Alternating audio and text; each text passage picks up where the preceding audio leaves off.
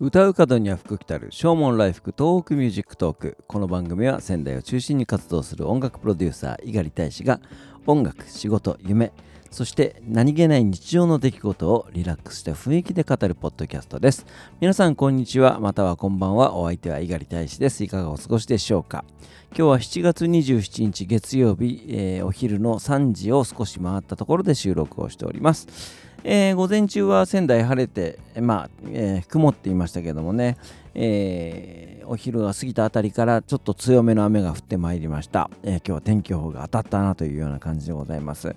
え気温は少し高めですかね、え部屋の中にいても半袖短パンで、えまあ雨が降っていますので窓も開けられずちょっと蒸し暑いような感じでございます。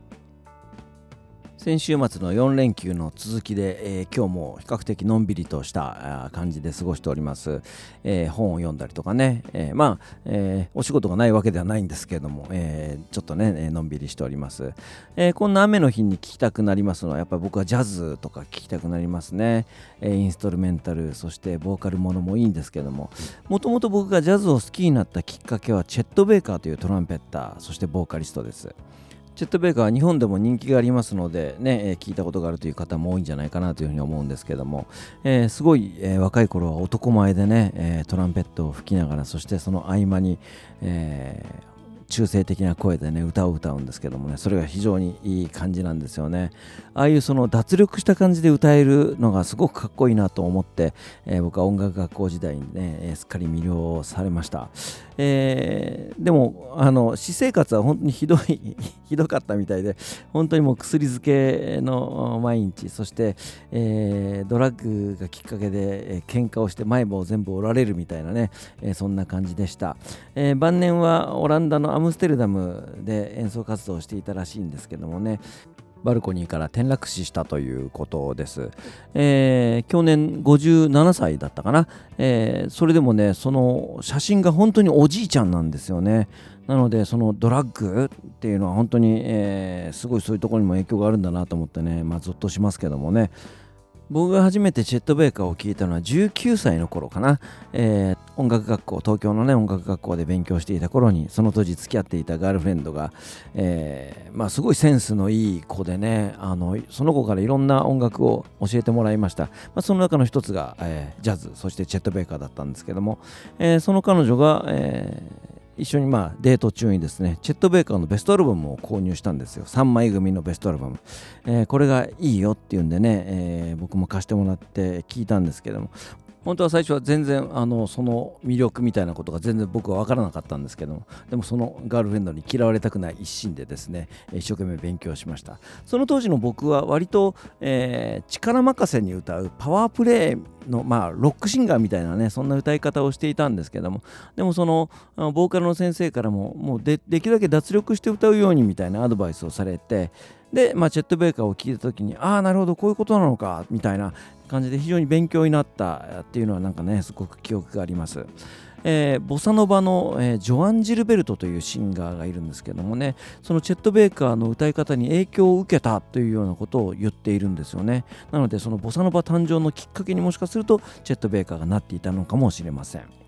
えー、チェット・ベイカーは晩年にですねブラジル人アーティストと共演をしたりとかあとはイギリスのロックシンガーの、えー、エルビス・コステロと共演したりとか本当にその面白い活動をしていたんですよねなのでちょうど僕もその、えー、19、20歳の頃にブラジルの音楽やそして、えー、イギリスのロックミュージックそんなものにすごく傾倒していた時期があったのでそことの接点にチェット・ベイカーがいるっていうのがなんかすごく、えー、嬉しいというか面白いなっていうふうに感じていたことがあります。すでにご案内の通り、えー、僕はですねレコードプレーヤーを購入して家もオーディオをバチッとセットしましてですね30年ぶりにレコードを聴くという生活が始まりました、えー、チェット・ベイカーのレコード僕はチェット・ベイカー・シングスというですねあのアルバムしか持ってないんですけどもやっぱりこういうそのジャズのボーカル、えー、これステレオじゃないよねみたいな、えーそういったものはできるだけその小さめのスピーカーで、え、聞こうかなと思ってオーラトーンというね、え、スピーカーで聞いてるんですけどもやっぱりいいですね。なので、えー、ジャズのレコードもねこれからちょっと少しずつ増やしていこうかなというふうに、え思っております。